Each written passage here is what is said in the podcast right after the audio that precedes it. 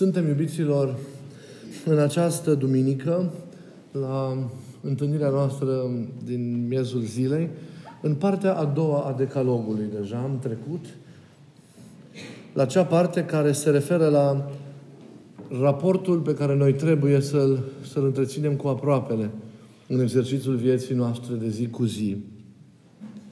Și această poruncă, prin, de care ne vom ocupa, porunca șasea, prin formularea sa concisă și categorică, veți vedea din cuvintele pe care vreau să vi le pun astăzi la, la inimă, se ridică ca un zid de, de apărare a unei valori fundamentale în raporturile interumane, în raporturile care trebuie să existe între noi.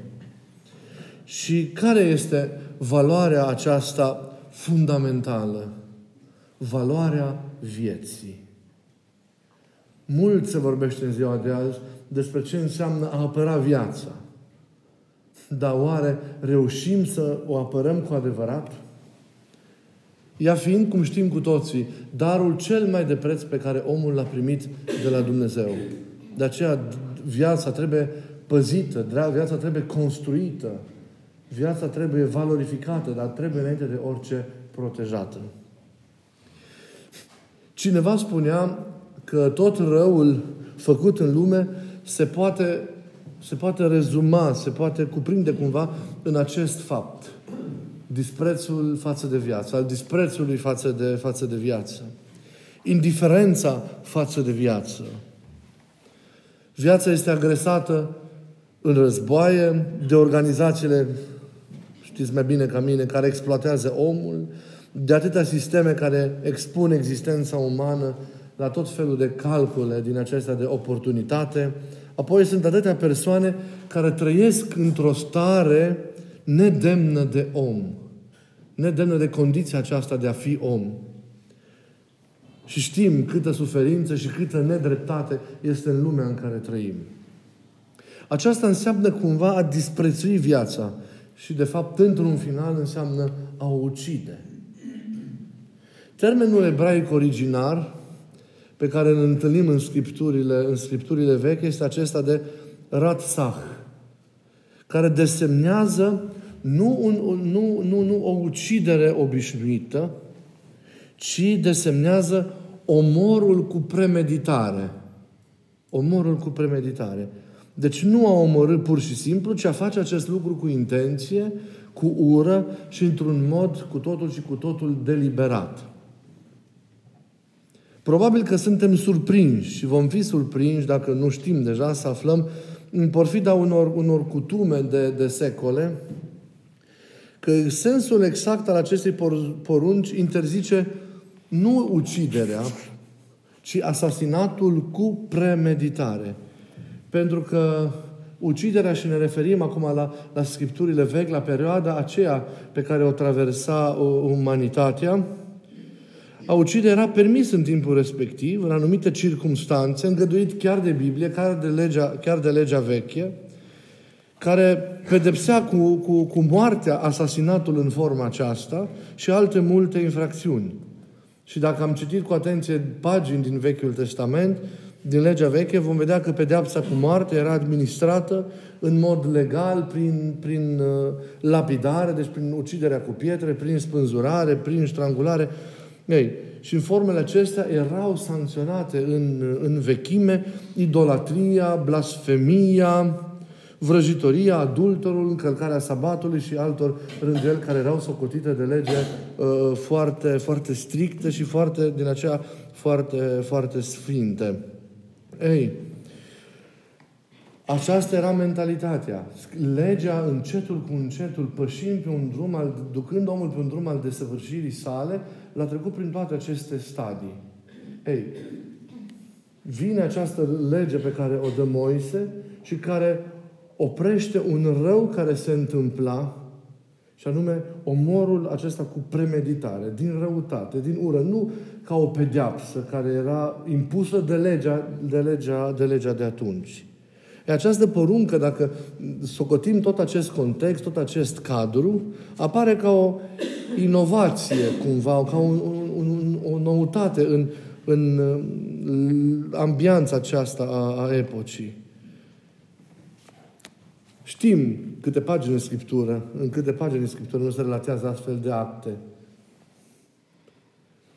Dar Scriptura nu ascunde niciodată acest, acest lucru, pentru că ea dă glas evoluției umanității, de la stadiul acela căzut al vieții până la stadiul cel mai înalt al Sfințeniei, așa cum ne-a fost indicat El de către, de către Mântuitorul Hristos.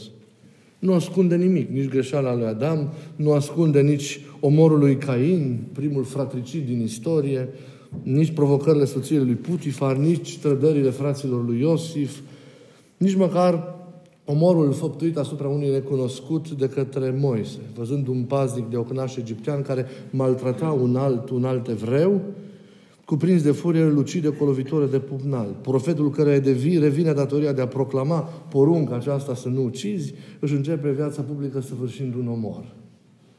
Acolo. Scriptura nu, nu, lasă, nu ascunde lucrurile, lucrurile acestea.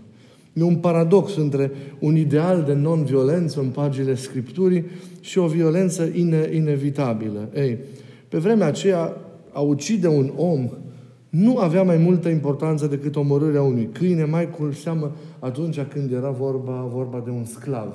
Și e foarte important să înțelegem acest context general care, care era atunci, această ambianță care, care era atunci când pe, pe muntele Sinai Dumnezeu îi dă lui Moise explicit această, această poruncă de care, de care am amintit, să nu, să nu ucizi. Să nu ucizi.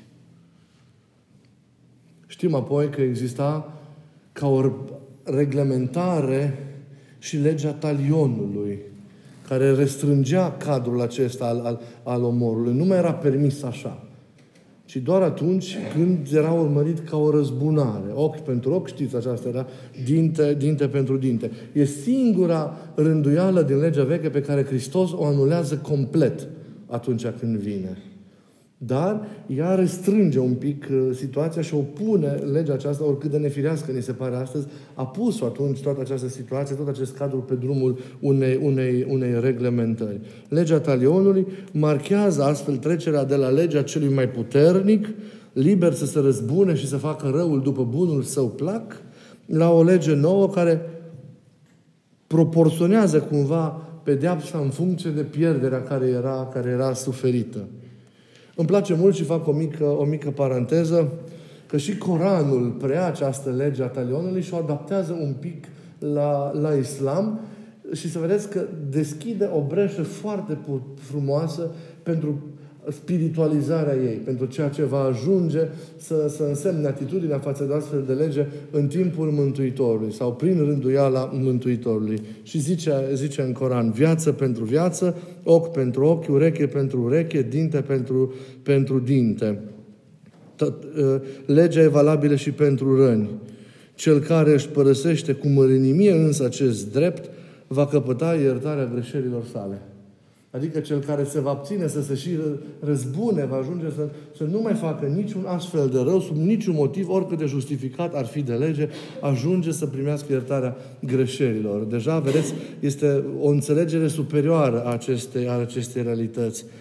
Ei, eu ceea ce v-am zis na, a însemnat stadiul de atunci, vedeți, așa un pic se schimbă lucrurile, până când se va ajunge uh, în timpul Mântuitorului ca toată această rânduială din prisma Evangheliei, din prisma cuvântului sau perspectivei sale, toată această lege să fie complet, complet anulată. Iisus proclamă acest lucru.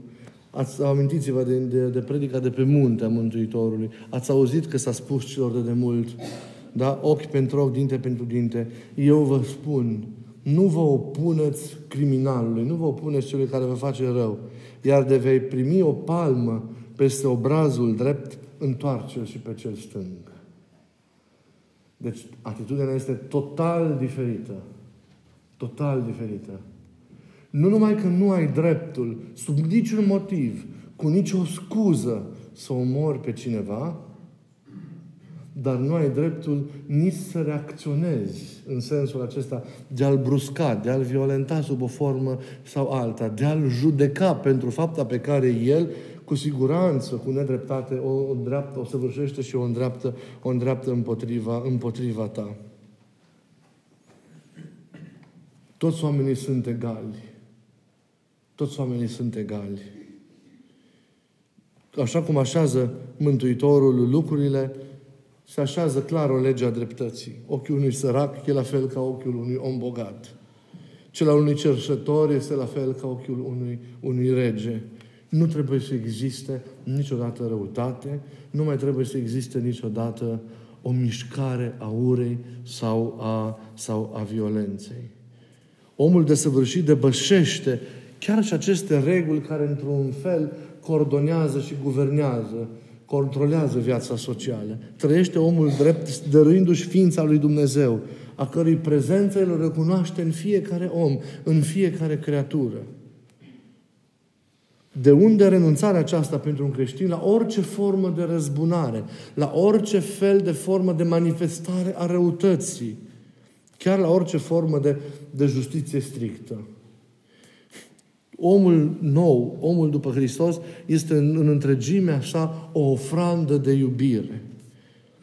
Gândirea, vedeți, lui Isus invită la o, la o totală disponibilitate în ceea ce privește slujirea aproapelui.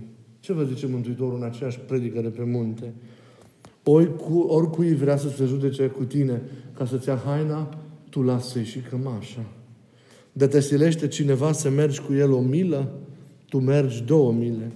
Oricărui, oricărui om care îți cere, dă și nu întoarce spatele de la cel care vrea să ia sau să împrumute, să împrumute de la, de la tine.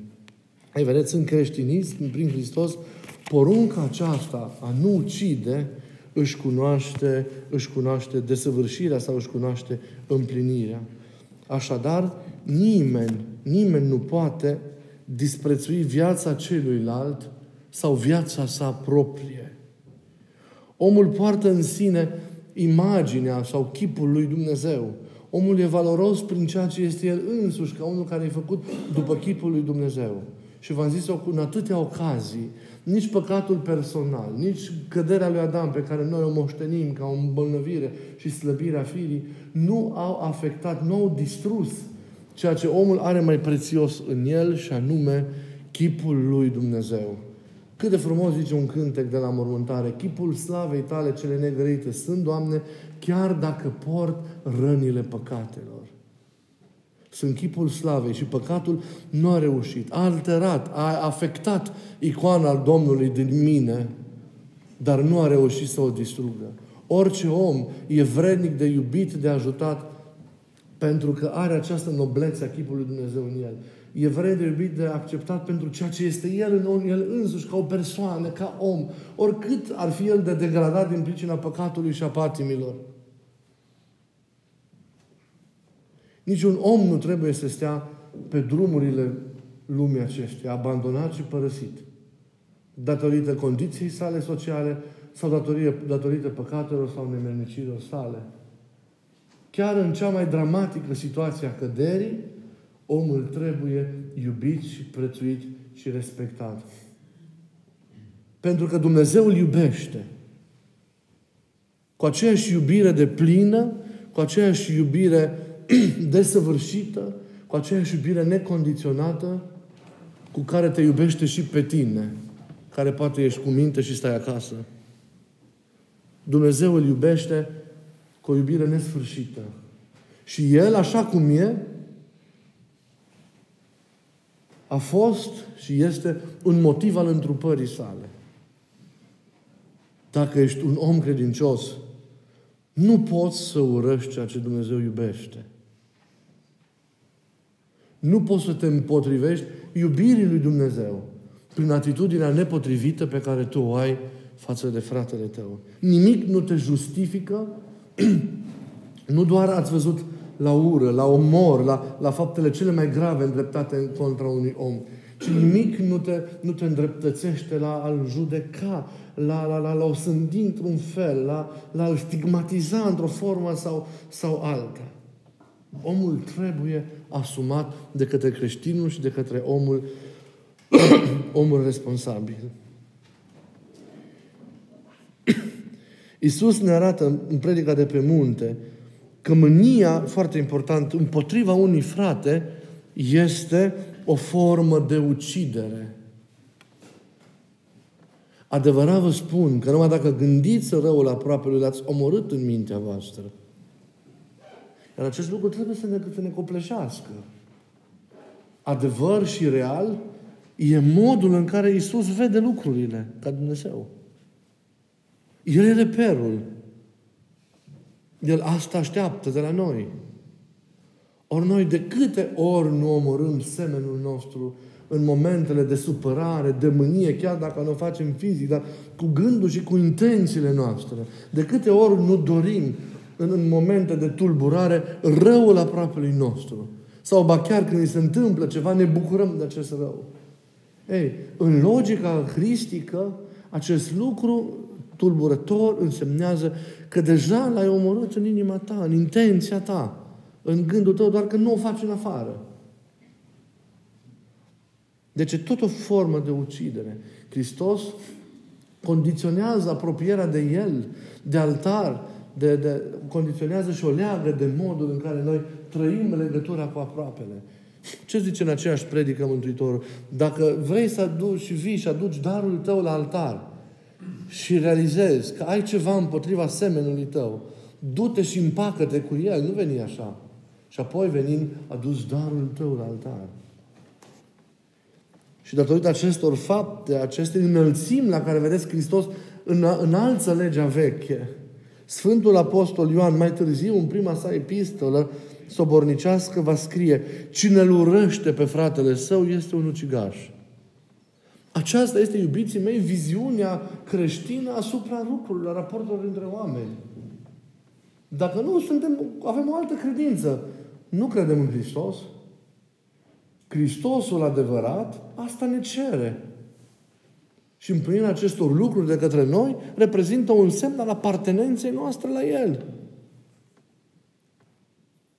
E ipocrizie în biserică când îngăduim astfel de atitudini față de oameni. Clar, cădem, ne e greu, nu reușim dintr-o dată, dar măcar să fim pe un drum al soluționării acestei, acestui killer instinct pe care toți îl avem în noi, de a omorâ pe aproapele, de a-l nimici, de a ne supăra pe el, de a-l violenta.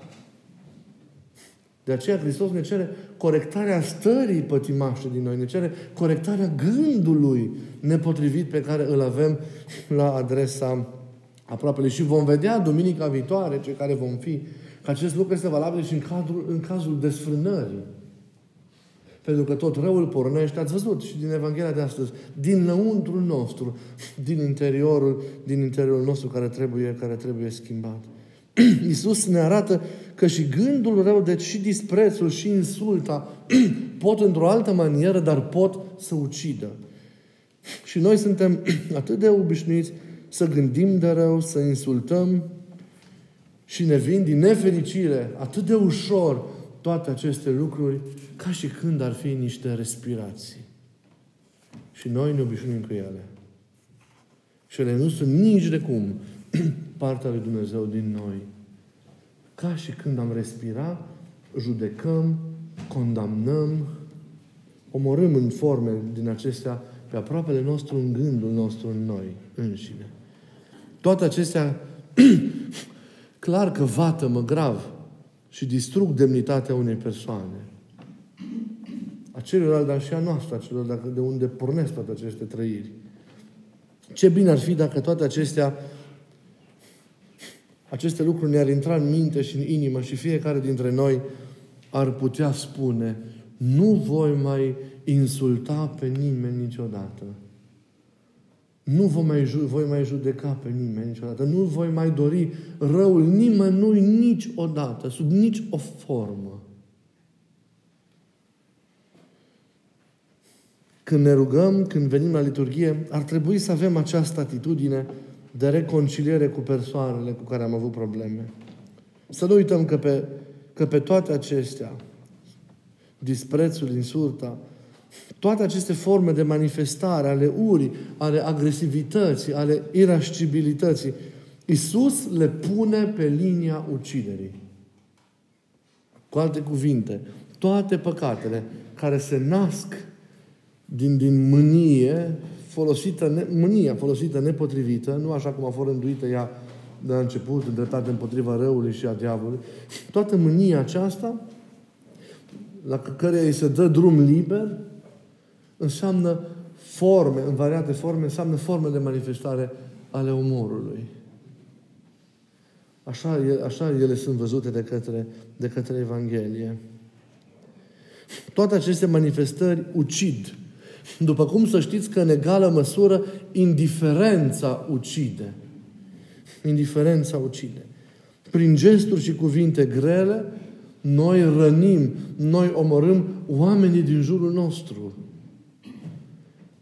Tu ești un mort pentru mine. I-am spune cu astfel de gesturi unor persoane pentru că l-am ucis deja prin atitudinea aceasta lăuntrică în mintea noastră, în lăuntrul, în lăuntrul nostru. De aceea putem zice că a iubi, a nu iubi, iertați-mă, a nu iubi înseamnă primul pas pentru a ucide. Și invers, a nu ucide reprezintă practic primul pas pentru, pentru a iubi. Amintiți-vă acum episodul cu Cain din Vechiul Testament. Fratele lui Abel, primii copii al lui Adam și ai Evei. Cain care l-a ucis din invidie pe Abel, pentru că jertfele lui, datorită vieții lui coerente interioare, urcau drept și au primit de către Dumnezeu. Când Dumnezeu, apropiindu-se de Cain, îl întreabă, unde e Abel? Ce ai făcut cu Abel? Pentru că sângele lui strigă din pământ către mine. Cain cu ce cuvinte, amintiți-vă, îi răspunde lui Dumnezeu. Dar ce? Eu sunt păzitorul fratelui meu. Acestea sunt cuvinte de indiferență. Sunt cuvinte care demască indiferența, care este la fel de, de, de, de ucigașă de oameni ca și toate celelalte păcate care se nasc explicit din linia aceasta a, a irascibilității, a, a mâniei. Să ne punem noi acum această, această întrebare, fiecare în parte. Sunt eu păzitorul fratelui meu, al omului de lângă, a omului de lângă mine? Da, suntem. Acesta este răspunsul pe care, în optica lui Dumnezeu, fiecare trebuie să ne-l dăm. Și la scară mai mică și la scară mai mare. Și acesta este drumul vieții. Un drum al non-uciderii, un drum al non-violenței, un drum în care ura sunt toate formele ei de manifestare și indiferența sunt răstignite. Pentru că viața umană, pentru a se dezvolta așa cum trebuie, are nevoie, are nevoie de iubire. De iubire adevărată. Iubirea care iartă. Iubirea care primește pe cel care ne-a făcut rău. Nimeni nu poate supraviețui fără milostivire, iubiților, fără iertare. Deci dacă a ucide înseamnă a distruge, înseamnă a suprima, înseamnă a elimina pe cineva. Atunci a nu ucide va însemna a îngriji, va însemna a asuma, va însemna a vindeca, va însemna a valoriza, va însemna a include, va însemna a ierta. Iată câte verbe să nu ucizi, vedeți, de fapt, ce este, iubiților? Este un apel la iubire.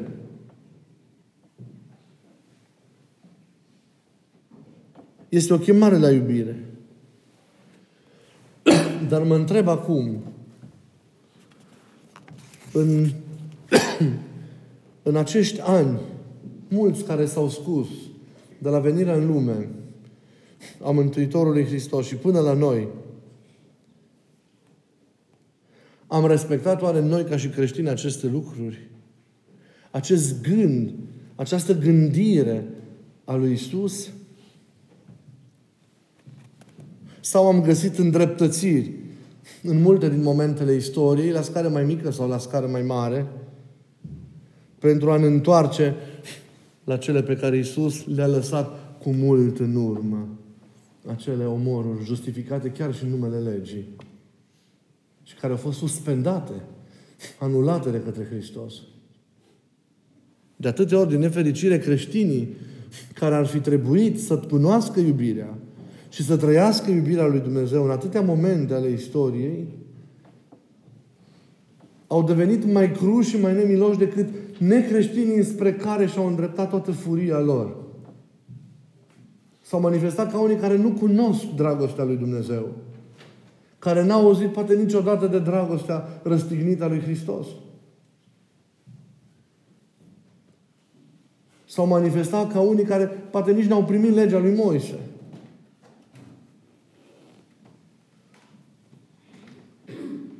Ură, răzbunări, omoruri.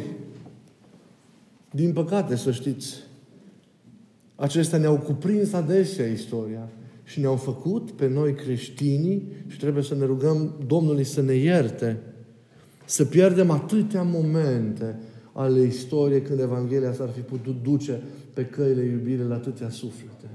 Și ne-am ratat.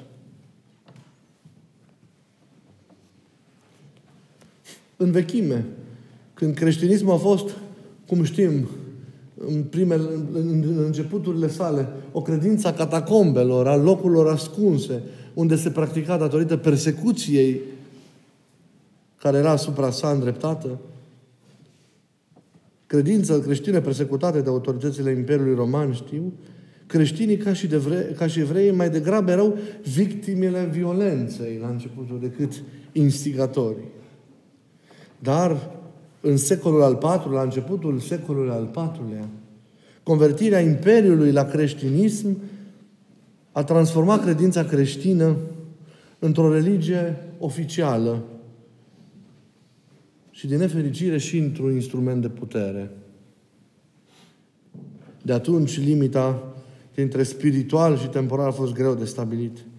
Legiunile romane creștine au fost însărcinate să lupte împotriva oricărei puteri non-creștine.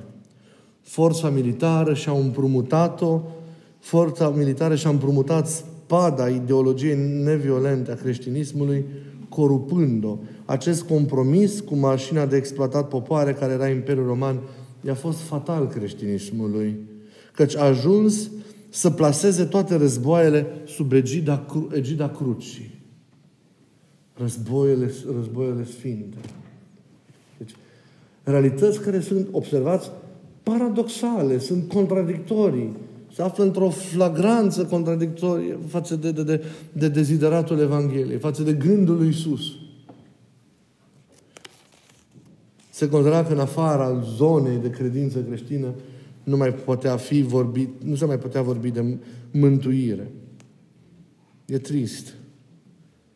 Și episoadele se repetă se repetă din de nefericit de multe ori în istorie. Și mai târziu, în timpul Inchiziției, și mai târziu, mai târziu.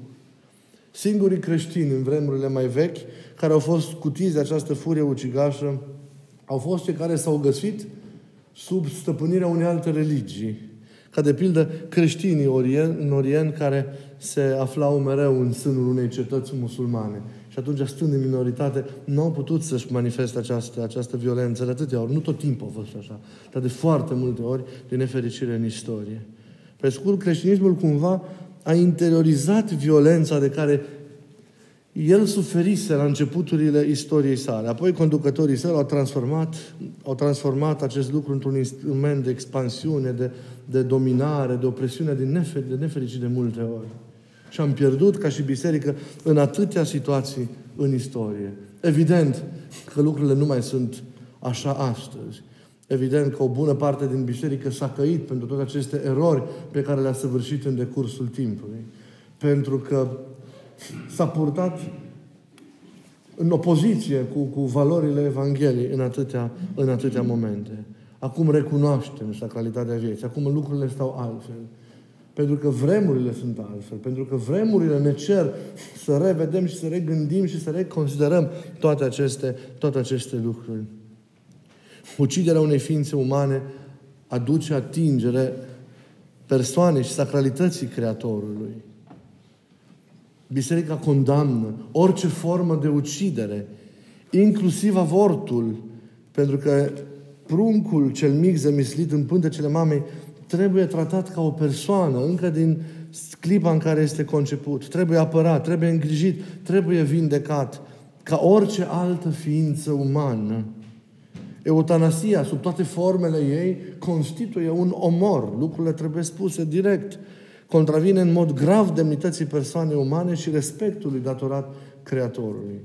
În același spirit, sinuciderea este condamnabilă ca fiind contrară dreptății, contrară speranței, contrară iubirii. Interdicția de a tenta la viață, oricare ar fi ea, protejează și sănătatea persoanelor. Virtutea cumpătării evită excesele de orice fel, abuzul de mâncare, de alcool, de țigări, de droguri, de medicamente.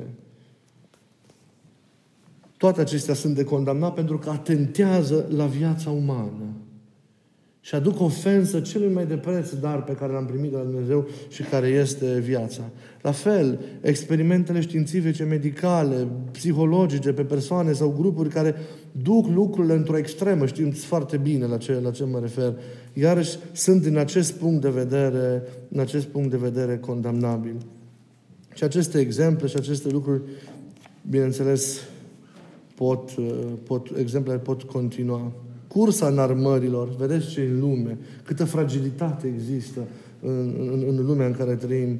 Toată, și aceasta este condamnată ca o plagă care este extrem de gravă, extrem de gravă a, în umanitate, în, în lumea în care trăim. Dumnezeu, iubiților, este un iubitor al vieții. Așa arată Scriptura. Este un iubitor al vieții. Secretul vieții ne este dezvăluit de modul în care a tratat-o Fiul lui Dumnezeu care s-a făcut om până la asumarea pe cruce a refuzului, a slăbiciunii, a sărăciei, a durerii. În fiecare copil bolnav pe care îl întâlnim, în fiecare bătrân slab, în fiecare migrant disperat, în fiecare viață fragilă și amenințată într-o formă sau, sau alta, Hristos ne caută Hristos revendică inima noastră pentru a sluji liturgia iubirii pentru acele persoane. Trebuie să primim fiecare viață pentru că fiecare om, cum am spus deja, valorează sângele lui Isus însuși. Cine suntem noi să alegem? Cine suntem noi să dictăm astfel de gesturi care atentează și afectează sau retează viața celui de lângă noi, într-un moment sau altul, al existenței acesteia. Nu există niciun motiv pentru astfel de atitudini.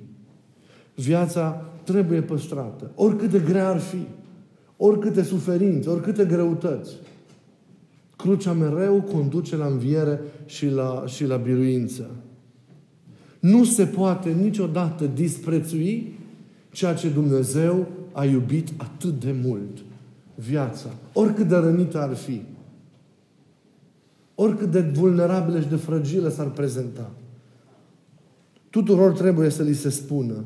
Tuturor trebuie noi să spunem, nu disprețuiți viața. Viața altcuiva, dar și propria viață. Și acum e bine să ne gândim și la noi înșine. Pentru că sunt atâtea moduri în care și noi, trăind irresponsabil, atentăm la propria noastră viață. Nu doar sinuciderea e vizată aici, ci orice rău pe care ne-l facem trăind irresponsabil propria noastră viață. Și atunci când lăsăm ca păcatul să ne devoreze ființa noastră interioară, viața trăită așa la întâmplare, după instinctul poftelor sau al mâniei, toate acestea ne devorează și ne sinucid interior pe noi. Fac ca viața să se scurgă printre degete ne-o distrugem. Să avem grijă. Așa cum trebuie să protejăm viața celor de lângă noi și să o construim și să o apărăm și să o slujim apoi. Cu timp și fără timp. Întâlnind în fiecare om prezența și persoana lui Hristos, la fel trebuie să avem grijă și de propria noastră viață. Nu poți să ai grijă de viața altcuiva desconsiderând în forma aceasta propria ta viață că ești în stare să ți-o jerfești pentru aproapele, să o dăruiești pentru aproapele prin liturgia slujirii zilnice sau unor momente de, de jertfenicie, e altceva. E împlinirea vieții atunci. Dar când tu ți-o epuizezi, trăind nefiresc, trăind anormal, intrând în atâtea robii interioare care te devorează, și te desfințează ca om, înseamnă că nu îți prețuiești viața. Vă rog să vă prețuiți viața. Vă rog să o iubiți. Vă rog să vă iubiți cu dragostea aia sfântă și curată și bună a celui care este așezat în Dumnezeu și are valoare prin Dumnezeu și care este dată ca exemplu pentru modelul slujirii aproapelui. Iubește-L pe aproapele tău? Cum? Așa cum te iubești pe tine. Iubiți-vă cu iubirea asta sfântă, nu cu iubirea aia de sine pătimașă și egoistă. Cu iubirea asta sfântă, aveți grijă de voi, de propria voastră viață. Dacă sunteți bolnavi, tratați-vă, colaborați cu medicii care sunt puși de Dumnezeu și luptați sub toate formele pentru viață. Cât se poate. Pentru că în cele din urmă vom plăti și noi. Ca și Hristos însuși în această condiție de cădere trăind tributul morții fizice personale. Dar avem datoria ca în numele vieții, ca unii care credem în înviere, ca unii care mărturisim viața veșnică, să împingem până atâta cât putem moartea. Viața e o supraviețuire pentru că amână moartea. Amânați-vă moartea, luptați pentru viața cât se poate. Cât nu, a voastră e viața veșnică. Dar luptați pentru viața voastră și viața oamenilor de lângă voi. Sub toate aspectele, și fizice, cu tot ce înseamnă viețurile de aici, dar și spirituale, lăuntrice. Luptați și pentru sufletul oamenilor de lângă voi. Pentru că la urma urmei e mai prețios. Pentru că de el ține și se leagă viața veșnică. Luptați pentru viață, deci în sensul plenar al cuvântului. Nu doar ca viață dăinuitoare aici, ci înțeleasă, înțeleasă ca viață globală. Viața de aici, adâncită în viața veșnică. Viața de aici care primește în ea viața veșnică și se transformă și devine viață nesfârșită. Pentru că ea înseamnă întâlnirea între mine și Domnul, care e izvorul vieții. Vă rog să vă opuneți morții din toate punctele de vedere. Luptați împotriva morții. Luptați pentru viață. Dar luptați fiind vii. Îmi doresc mult să fim vii. Să fim vii toți. Biserici vii. Fiecare în parte și împreună în comunitățile noastre și toate formele în care este organizată viața noastră socială, în familie și așa mai departe. Să fim vii. Să ne ajute Dumnezeu. Amin.